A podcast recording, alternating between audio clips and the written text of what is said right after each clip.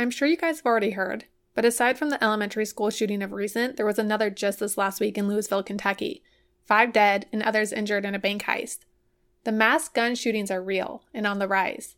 I don't ever remember hearing about a shooter in schools, the malls, at a concert, in churches, or any of the like quite like we're hearing about now. So in light of it all, I thought this would be a pretty solid topic to talk about. Hey everyone, it's Katie and welcome back to the Katie Armstrong Show. The media loves the topic of guns, gun rights, quote, air quotes, assault rifles, as they call them, and anything to do with a reason to bring the topic of guns up to put them into question. It's relentless, actually. So let's take it back for a second and talk about guns, why we have them, our rights, where our rights come from, and then zip over and discuss if guns are the thing we should be bringing into question. This should lead us into a little bit of Bible prophecy too, which should be fun. The right to self-protection has been around since the beginning of time. How do I know? Because God in the Old Testament was a proponent of self-defense, and Jesus in the New Testament was also a proponent of self-defense. And Jesus and God are one, and they do not change. You can see an example of this in Exodus 22, verses 2 through 3, where God says through Moses, "If a thief is found breaking in and is struck so that he dies, there shall be no blood guilt for him. But if the sun has risen on him, there shall be blood guilt for him. He shall surely pay. If he has nothing, then he shall be sold for his theft." This passage details the law concerning self-protection if a thief breaks in during the night or during the day. You can see a New Testament example from Luke 22, verse 36, where Jesus tells his disciples in preparation for ministry after his death and resurrection, and I quote, "If you don't have a sword, sell your cloak and buy one." Jesus knew that the time was coming when his followers would be threatened and need protection, and he upheld their right to self-defense. So weapon ownership and carry for protection is a God-given right. Obviously, during biblical times, their weapons for battle and protection were things like swords. Today, ours are mostly guns. This ties into our Constitution. Even though this country would love to forsake its roots, the truth remains, our country was founded under the wisdom and guidance of God, the same God in the book of Exodus and Luke that we just quoted from, the Judeo-Christian God who never changes. This is why we not only have gun rights, but the inalienable rights in which our gun rights are attached to, the right to life, liberty, and the pursuit of happiness. No one else authors these rights or can give us the authority to deem them inalienable, but God, the author and finisher of our faith. That's what makes the United States so special. We recognized God and looked to what he designed and installed for mankind and built a nation around it. So self-protection rights, or gun rights, are both biblical and thus constitutional, falling under the inalienable right to life. Now, given everything that was just said, what kind of room do we have to question our Second Amendment right, which, word for word, says, "A well-regulated militia, being necessary to the security of a free state, the right of the people to keep and bear arms shall not be infringed." We know it's popular in the media, particularly the left-leaning media, who is more dominantly for the anti-God agenda, to constantly question and threaten our right to keep and bear arms in the name of, air quotes, safety. I'm sure you've noticed they use every shooting for the occasion.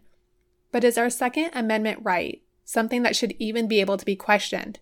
Furthermore, once it is questioned, is it even logical or reasonable? The answer is obviously no, on both accounts. An inalienable right is an inalienable right. Webster's dictionary literally defines inalienable as, I quote, "incapable of being alienated, surrendered, or transferred." And with our inalienable right to life given to us by God, also comes our inalienable right to self-protect our life given to us by God. By definition, this right cannot come under question, ever. It's there. By God, it's irrevocable. The problem, however, is what we're seeing with the left-leaning folks. They no longer want to acknowledge God, who founded this country, who gave us our rights, and makes them irrevocable, which is why they think questioning our Second Amendment can even be a topic of discussion to begin with. And with that, they blame the gun, which I don't even need to get into. The argument falls flat on its face, and it's just nonsensical. Who pulls the trigger, friends? A gun doesn't pull the trigger on itself. We don't have a gun problem. We have a depraved and immoral people desiring to do depraved and immoral things problem. And banning guns won't rid the world of these people and keep shootings from happening. These wicked people will find a way to carry out the evil in their hearts, most likely by using a gun anyways, and the moral and innocent will be left defenseless. So if we really want to fix the, and I use air quotes, gun problem, we need to fix the immoral people problem, but we will not be stripping the innocent in the meantime. It's not even an option. Inalienable is inalienable. Now, there are two more points or topics of discussion I want to talk about surrounding all this. The first is how gun rights fall into the greater picture of Bible prophecy.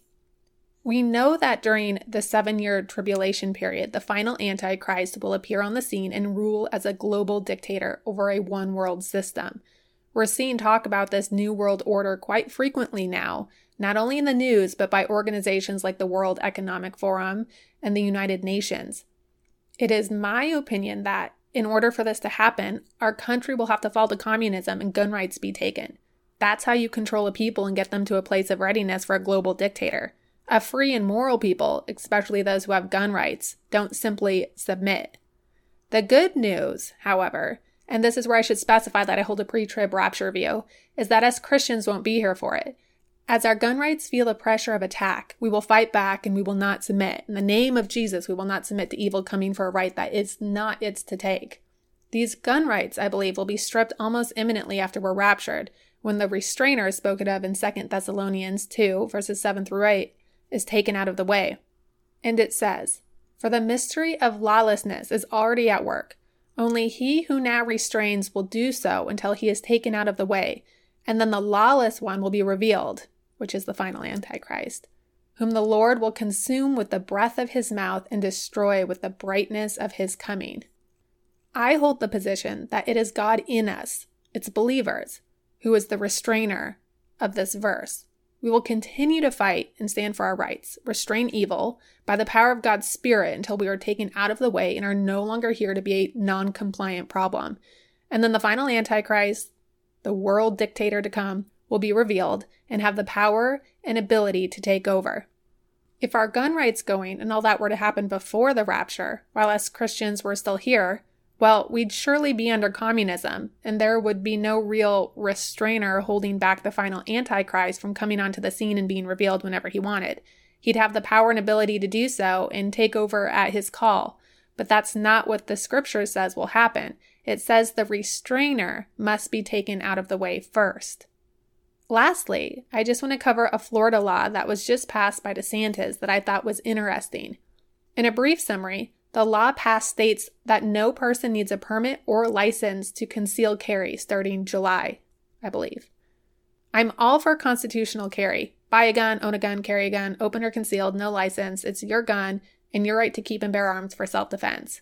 However, one thing I made note of that I thought was interesting. We do not live in times of old. There is a lot of gun illiteracy out there since constitutional carry has been under attack and laws made to restrict open carry, etc. Newer generations just aren't as comfortable around and with them. I don't care at all about constitutional open carry. I don't think twice. I see a gun, the person likely feels pretty comfortable with it, good deal. But the concealed carry with no permit is interesting. Don't get me wrong, I think it's good and constitutional.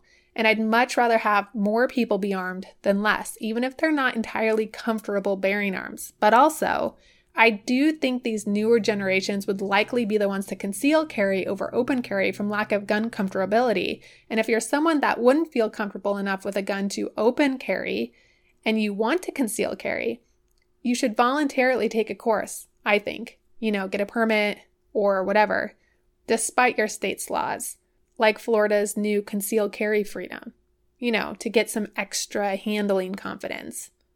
Bottom line, just be wise. Just because you can carry now without any permit or training or license, which is awesome, doesn't mean you should without any kind of training or, handling experience. Still make it a goal to take a class if you need to, if you're not comfortable.